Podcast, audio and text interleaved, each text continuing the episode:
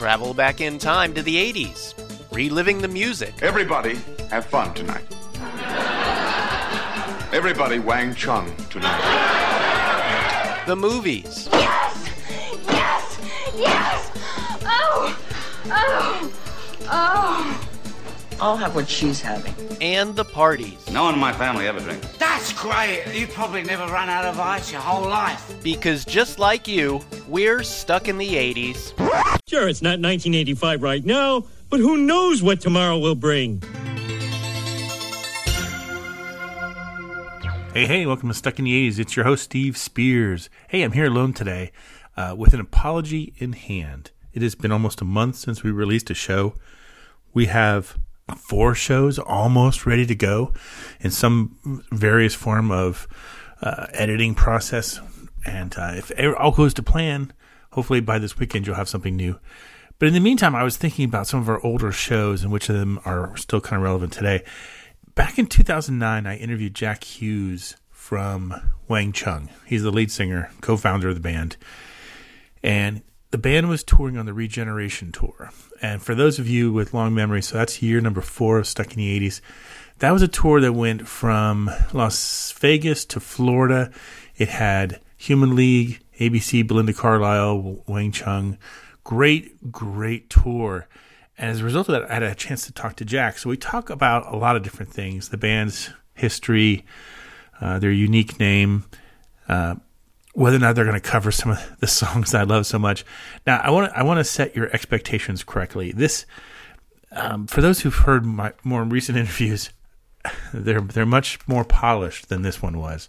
This was one of the very first interviews I did by myself back in those days, and it will show at many many times. But I still enjoy thinking about Wang Chung and my conversation with Jack they're going to be on the 80s cruise this year in a couple of weeks. They're going to be fantastic. They're also celebrating the 40th anniversary of Points on the Curve, which is their incredible album that has not a bad track on it.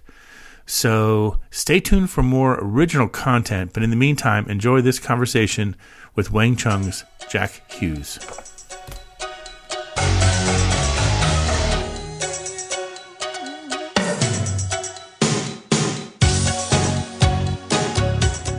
Jack Hues of Wang Chung. Welcome to Stuck in the 80s. Hi, Steve. How are you? Great. Uh, really excited to talk to you today. I've been a, I've been a huge fan ever since uh, Points on the Curve album. Oh, cool. Great. You know, Wang Chung's coming to uh, the U.S. to be on the uh, Regeneration Tour. yeah, yeah. Starts in Boston on June 17th and wraps up in Atlanta. Have you have you worked before with some of the other bands on the bill, like ABC and Cutting Crew? Um, no, not those guys. Uh, Berlin, I've done a couple of gigs with, but that was quite a while ago, back in 2000, I think. How long has it been since uh, you've done like a, a fairly long uh, tour of the U.S.? Well, I did one back in 2000. It was just me though with an American band, uh, just sort of like doing a bunch of some of the older stuff and some new songs that I'd written at that point. Uh, but this is the first time that Nick and I have been out since, well, really since sort of 1987, 1988, something like that. So it's like the Mosaic album days. Yeah, absolutely. Yeah, big tour, big tour. I, I don't want to put any pressure on you, but uh, the main reason that I'm flying up to Chicago to see this show is because of Wang Chung. Okay, that's very nice of you to say. Um, I want, and I want to put your mind at ease right now. I swear to God, I am not going to ask you today about the meaning of your band's name. Good, good. Because you've answered that a million times, but but I do kind of want to ask this. I mean, you, I mean, you've been asked that question for like 30 years now, and yeah. has there ever been a time where you said, you know, maybe I should have picked a different name? Well, I think so. yeah, yeah. In retrospect, having a sort foreign-sounding name uh, just leads everybody onto that question. But on the other hand, uh, I think in the states, for whatever reason, it's kind of uh, got a certain catchy resonance thing, and um, you know, obviously, it's been used in all kinds of. Uh, uh, sort of great situations, and I'm thinking of the episode of Cheers where Frasier comes screaming into the bar talking about Wang Chung, and uh, I think we've been mentioning The Simpsons, and you know, there's even greetings cards about Wang Chung and stuff. So uh, I guess I'm looking forward to actually getting in the dictionary with the name. That'll be cool. God knows what they're going to put as the definition, but. it's it's kind of hard to imagine, like you said, that you know so many years later, you know that the phrase like "everybody Wang Chung tonight" is sort of like a catchphrase of the '80s. It kind of is, yeah, yeah.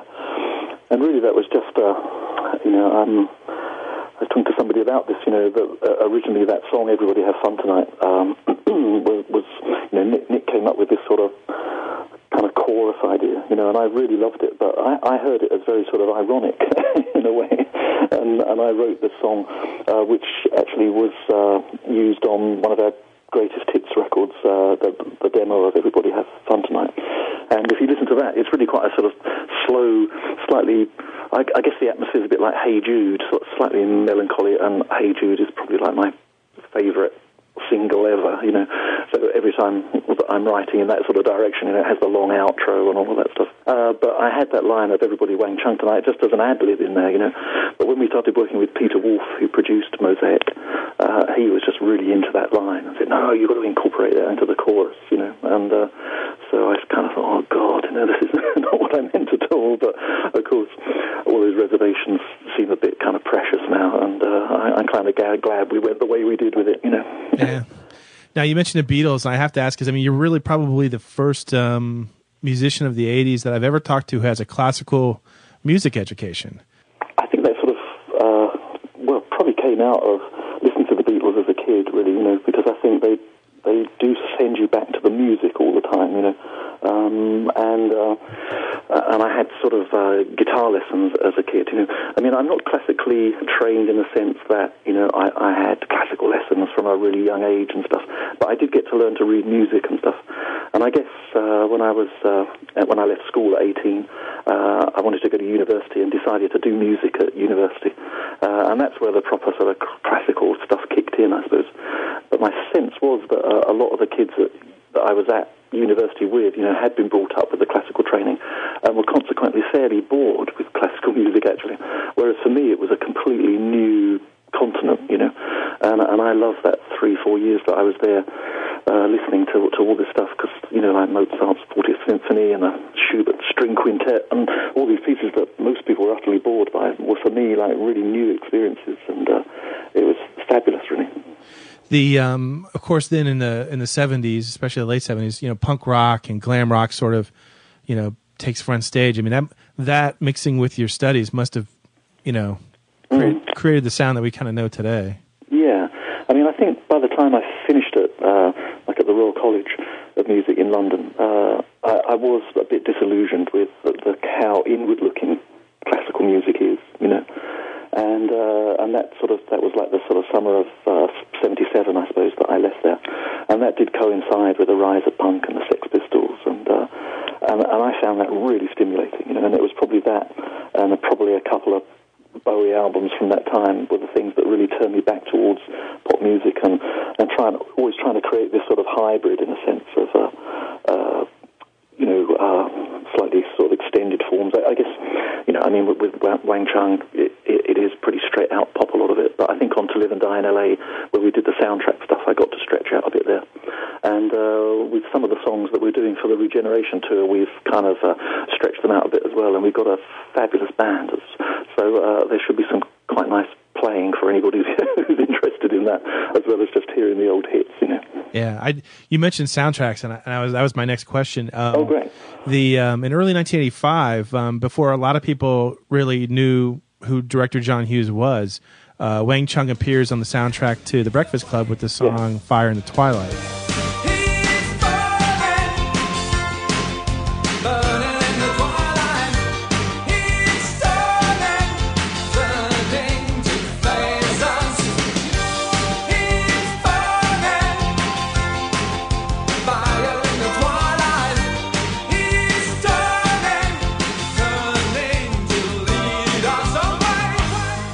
Did you write that specifically for the movie?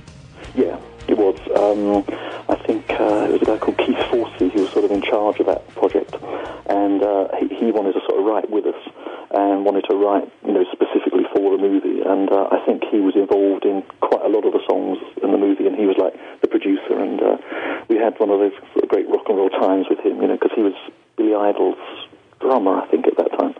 And uh, you know, he was a really um, living the life.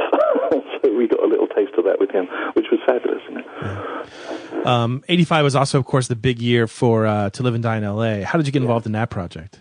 Well, uh, literally through contact with uh, Bill Friedkin.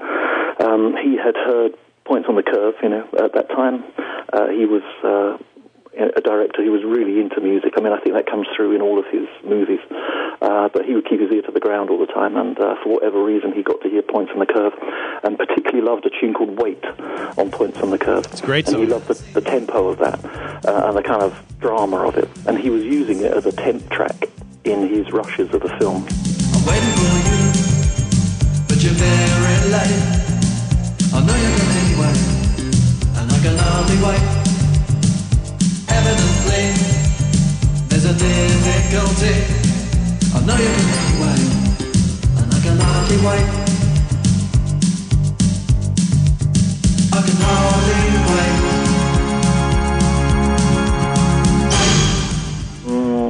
wait. Essentially, I think he probably tried somebody to sort of do the score to Live and Die, um, yeah, uh, and then just wasn't happy with it. So he phoned uh, phoned me up. I got this call. I was at a friend's house in, in in London. Quite a sort of I don't know how he found out that that's where I was, but I, you know this guy's friend of mine. His phone rang, and there was a voice on the end saying, "We've got a call from Los Angeles. Mr. William Friedkin would like to speak to Jack Hues." So I took this call in this friend's flat, you know, and uh, Billy just sort of talked about what he was doing in the movie and said, would we be interested in doing it? And, and basically, could we do this score in like 10 days?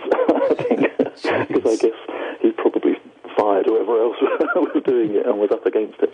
Uh, and I just sort of said yes to that because you just don't say, we don't think about an offer like that. And Nick and I just went straight in the studio and, um, and laid down stuff. And we did all that without actually seeing the movie at all. In fact, I think probably after day five or something, some some rushes came over to us, and Nick looked at them, but I couldn't bear to look at it just in case we were really off course. But just having spoken to Billy about it, I had a strong sense of what he wanted, and uh, so we did all the music uh, without seeing the movie and sent it all off to him. And uh, he phoned back in about a week or so and just said the music's fantastic. You know, uh, come out to LA and have a look. And uh, so he flew us out there, and we saw the, the opening of the movie, which at that time was uh, that, that great bit, you know, with the sort of palm trees swaying in this kind of storm over that, that sort of uh, industrial bit of Los Angeles, you know, and with the uh, with the instrumental music playing on it, and uh, I, I just will never forget that. That was one of the, the most thoroughly enjoyable bits of my career, I think, watching the intro to that movie. There's a there's a rumor out there um, that he specifically asked you or specifically told you not to write a song called he "To Live and Die in LA," but you did it anyway. yes, I'm quite good at doing that sort of thing. And uh, yeah, no, he, he did, didn't want a song, you know. But um, having seen the movie, I sort of went back to London, and I just it really made such a big impact on me that the the the, the song, you know, the title track, just sort of. Uh, kind of came out really, you know. So we recorded it and sent it over to him, and um, and he kind of loved the song, and then completely altered the beginning of the movie to kind of include that song, really. So um, you know, it just uh, was a, a great bit of chemistry with working with him actually, um, and uh, and of course it was a great intro into the movie business because when you're working with a director, you, you really are hands on, if you know what I mean, and and it, it's completely clear where you're going with everything.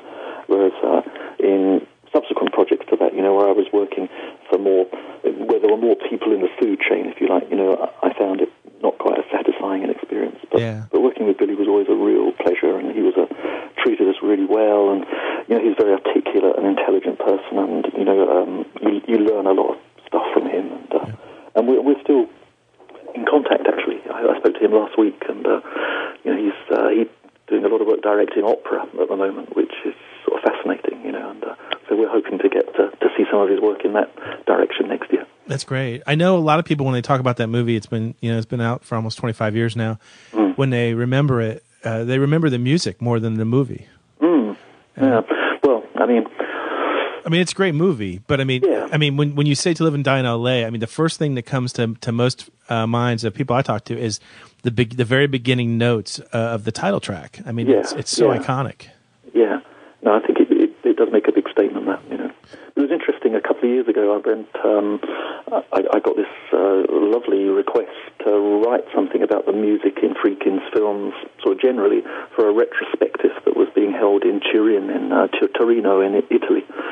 And so I wrote this little piece about the music, and uh, and Bill phoned me up and said, "I've seen the piece; it's amazing. Why don't you come to the festival and, and hang out?" So so we did that.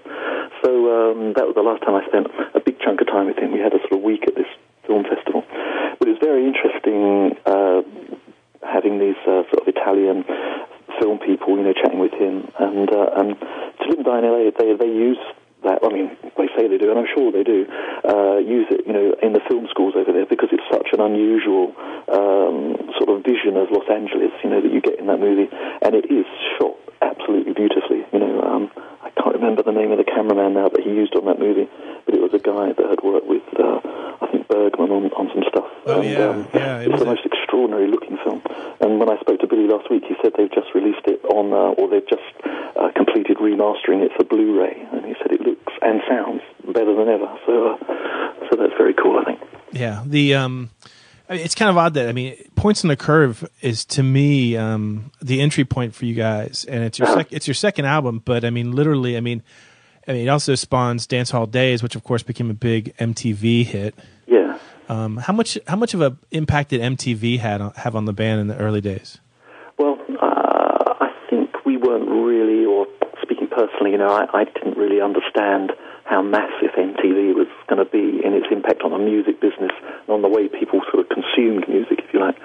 So I think certainly the fact that Wang Chung videos were in heavy rotation on in the very first years of MTV uh, is a large reason why uh, Wang Chung are, are, are well known in, in the US and far less known in the UK uh, because obviously MTV didn't arrive here until a good four or five years later, I don't think. So MTV, uh, you know, much as I kind of feel in a way it was the beginning of the end for the music business, uh, uh, I don't want to bite the hand that still feeds me in many ways, you know. Um, and, and certainly it was, uh, for us, it was the most amazing way of projecting the music into, into people's minds and uh, living rooms. It's it sort of really it really helped a lot too with the with the single "Everybody Have Fun Tonight."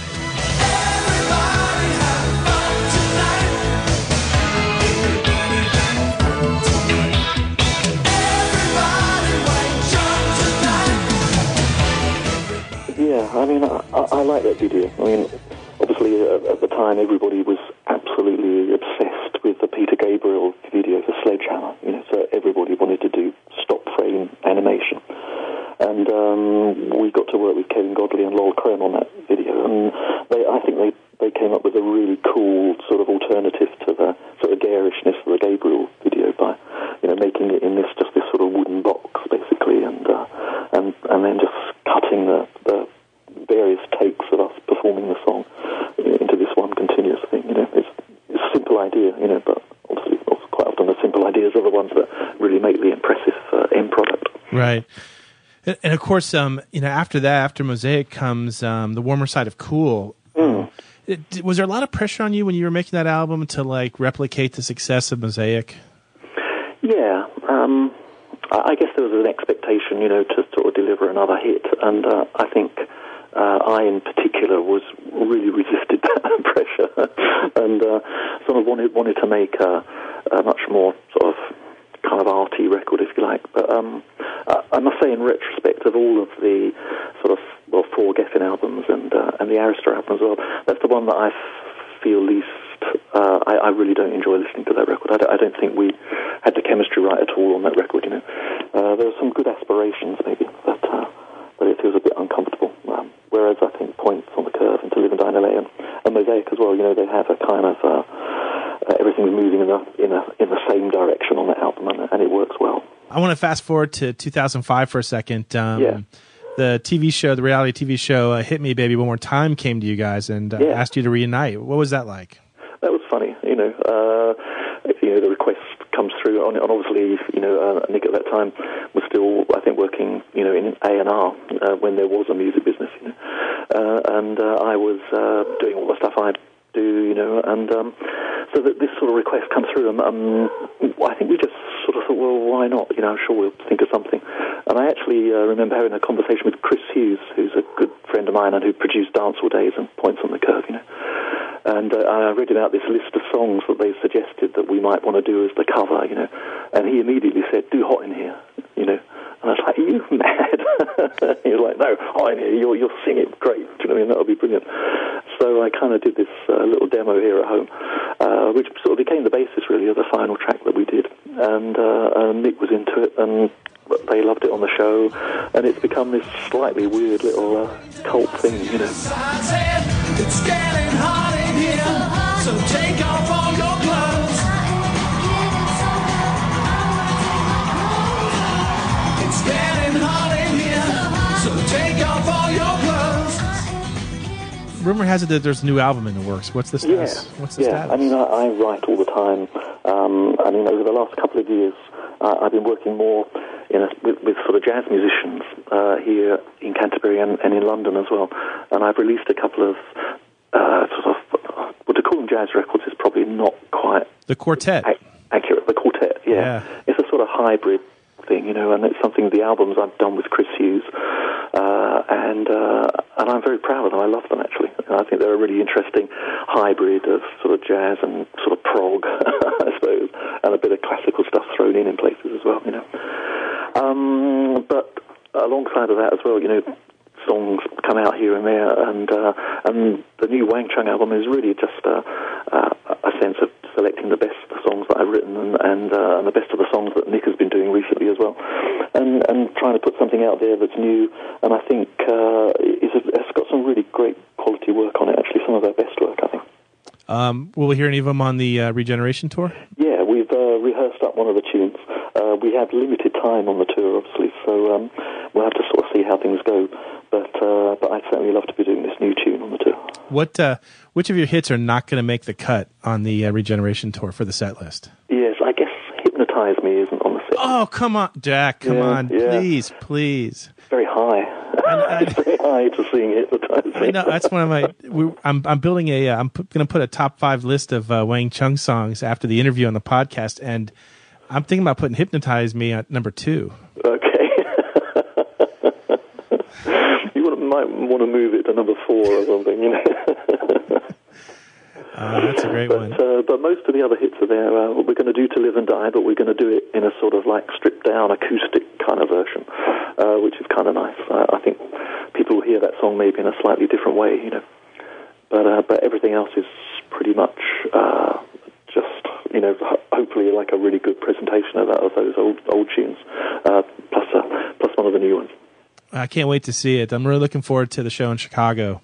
Great, yeah, I, I feel really excited about it. You know, if you'd spoken to me a couple of weeks ago before I'd rehearsed with the band, I'd have been uh, a little more cautious, I think. But uh, but it is a rocking band and great people, you know. So I think you'll see us having a great time, and hopefully you guys will have a great time too.